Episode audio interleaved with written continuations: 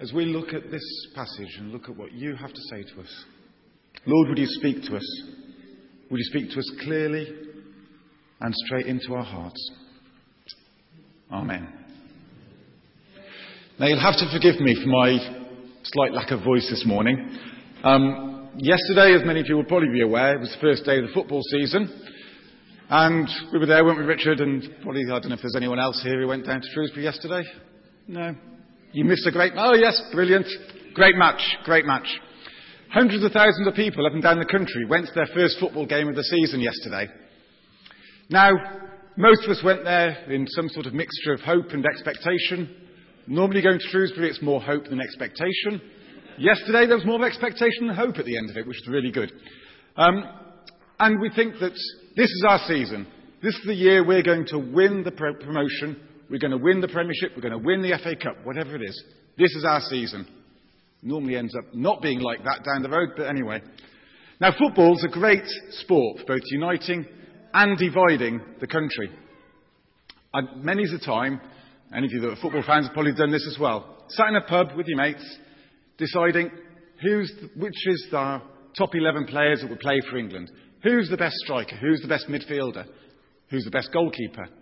Or just who's the best player altogether?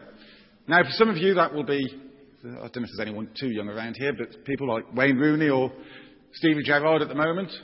Go back a few years when I was sort of watching football a lot, and it was, I don't know, Gary Lineker, Gazza, Glenn Hoddle. You go back to David Rauch's time, it was Nat Lofthouse or yeah, Nat Lofthouse. Yeah, you remember him. It's your, it's your age, dear. but we'd had massive arguments about who was the greatest. Now, this really is what the disciples were doing. But they weren't busy arguing about who was the greatest chariot racing star. They were busy arguing about who was the greatest amongst them. Who was going to have pole position when it came to sitting next to Jesus in the kingdom of heaven? Which of them was the greatest? Now, to understand why they were probably arguing, we just go back a few verses to the beginning of the chapter, when Jesus chose Peter, James, and John to go up the mountain to witness the transfiguration. There is possibly just a bit of a hint of jealousy amongst the other disciples here, and which led to this conversation on the road to Capernaum. However, when Jesus asked them to relay the conversation, they keep quiet. And I love the translation in, in the message and it says this Their silence was deafening. Their silence was deafening. They'd realized their conversation wasn't quite, quite right. That it wasn't the sort of thing they should really have been discussing. And I'm sure many of us have been there. We've been talking with friends, talking with people about a conversation. Someone else walks in and we sort of go a little bit quiet. Maybe the conversation might have been about them, I don't know. It might have been something we shouldn't have been discussing. It might just have been a private conversation. But we go quiet. And actually, there's a little bit of guilt there about the sort of things we may have been talking about, may have been gossip or whatever. We realise that the conversation isn't quite right. And that's just where the disciples are at. So if this whole discussion is wrong, and God really doesn't measure greatness in the way the world measures greatness, then the question is, how does God measure greatness? Now, this is when Jesus does it. Right there in that deafening silence, that's when Jesus hits them between the eyes. He drops in a simple truth that has the capacity to turn their and probably our world completely on its head.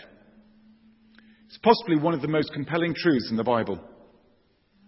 First of all, he summons his disciples, maybe just a little bit frustrated by their arguments, and he says this Again, this is from the message. So you want first place, then take the last place. Be the servant of all. Isn't this what we're talking about when we talk about Jesus' kingdom and Jesus being countercultural? Jesus has just managed, in one single sentence, to turn everything that goes on in the world completely upside down. This means having to rethink our culture or at least realise that the way we think, and if we think that way, is completely the opposite of the way the world thinks. Often, all our world cares about is who's number one. Who's the best footballer? Who's the best sports star? Who's the best celebrity? But Jesus has a different opinion. Now, George Pitcher, who's a Daily Telegraph columnist, uh, in an article on faith and, and politics, middle last year, I think it was, he wrote this Faith leadership isn't an authoritarian, top down game. Indeed, the servant ministry that's at the heart of the Christian narrative provides a model that is firmly bottom up. What's required of our leaders is neither religious denial nor grandstanding, but an engagement with our church, with honesty and humility. Admittedly, these are not qualities readily associated with politics, but they should be and could be for a new administration that aspired to a refreshed morality in public life. If Christ's model for servant ministry, for his church, is servant ministry, then the question we should be asking ourselves is not should we serve, but how should we serve? Part of the answer can be found in Romans 12. First two verses say this. So here's what I want you to do God helping you. Take your everyday, ordinary life, your sleeping, eating, going to work, and walking around life, and place it before God as an offering. So, what's that mean? It means giving of our very best, not our second best. When God instructed the, old, the people of Israel in the Old Testament about tithing, he talked about giving of the first fruits. That means whatever we're doing, whatever we're doing, we do it as if we're doing it for God. God may have blessed us with some amazing skills or talents, but it doesn't mean we should take them for granted. It doesn't mean we should just assume. We should do it, continue to do things our best, to our best ability. Jesus then goes on to illustrate another aspect of, ups, of this upside down countercultural kingdom. He gets a young child into the middle of the room, takes him in his arms, and says, Whoever welcomes one of these children in my name welcomes me. And whoever welcomes me does not welcome me, but welcomes the one who sent me. Now, although Jesus used the example of a little child, I think the illustration goes much, much further than that. Children were generally ignored in, in that society. They were definitely seen, but not heard in Jesus' time. They were not listened to or welcomed as part of the synagogue. They were simply adults in waiting. Once again, Jesus is there, turning accepted culture on its head. Now, today in 21st century Britain, and certainly here in Christchurch, I'd hope that we would welcome our children in a much more positive way. There was a prophecy here a few years ago, basically saying, Look what I will do through the children and youth. And I hope we'll continue to heed and uh, act on that prophecy. But Jesus isn't talking about children here. He's using them as an example of the downtrodden in society.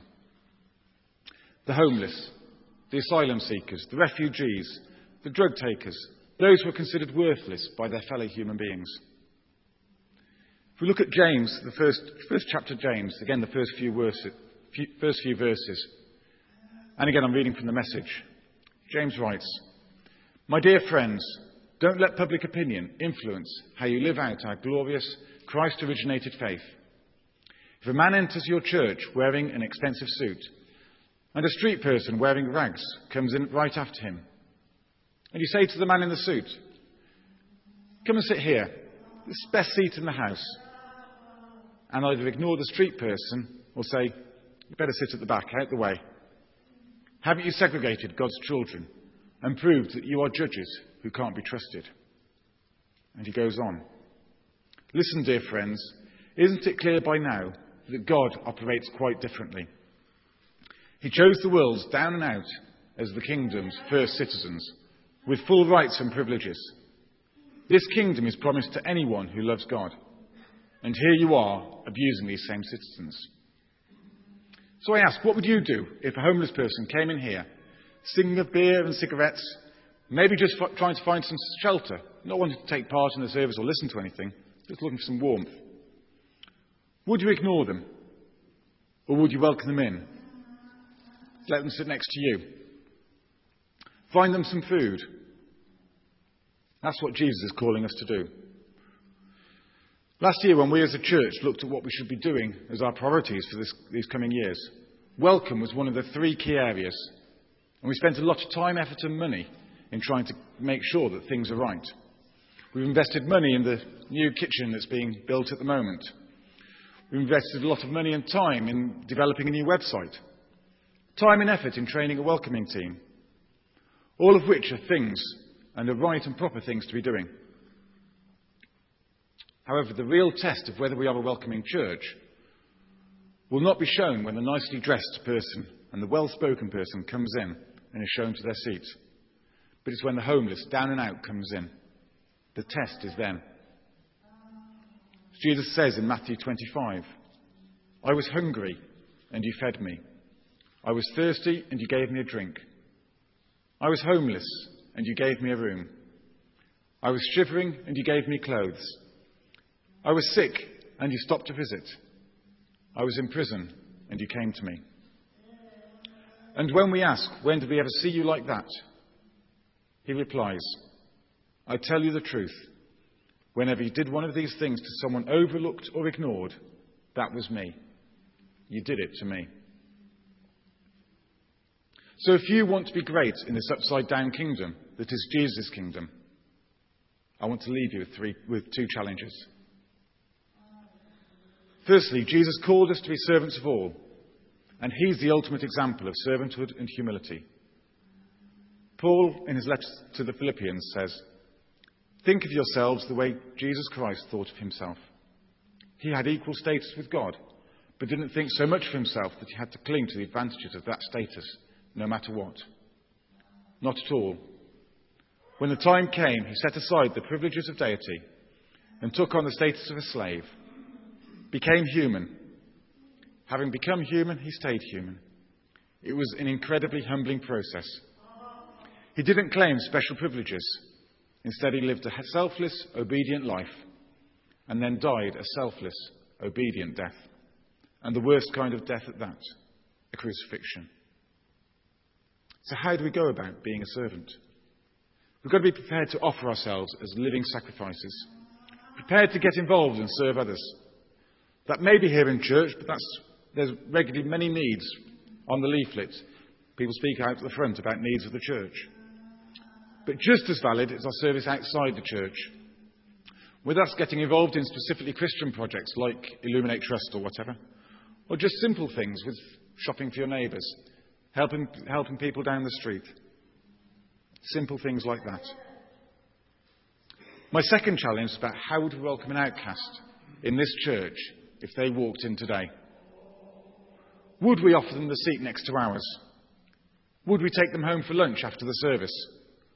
Or would we quietly ignore them and hope someone else on the other side of the church looked after them? We may not studiously discriminate against them, but by choosing to ignore them, we are in effect ignoring Jesus. Question is, though, should, should we be taking it one step further than that? Maybe Jesus is asking us to go out and find the nobodies of our time and be welcoming to them where they are, not waiting for people to come in here. This won't make us popular. It won't make us a mass movement. It won't make us a newspaper success story. But it will make us into true welcomers. It will make us one with God and one with Christ, who has come to turn the world upside down. As I was researching this talk, I came upon this quote which I'd like to close with. Christ has come to turn the world upside down, to humble the powerful, and to lift up the lowly. Christ has come to turn the tables, to topple vain idols, and to stand with the poor. Christ has come to proclaim God's kingdom, to feed the hungry, to give sight to the blind, to strengthen the weary to set the prisoners free. Christ has come to turn the world upside down, to overthrow the present order with a revolution of love. Let's pray. Father, would you teach us how we can truly serve you in everything that we do?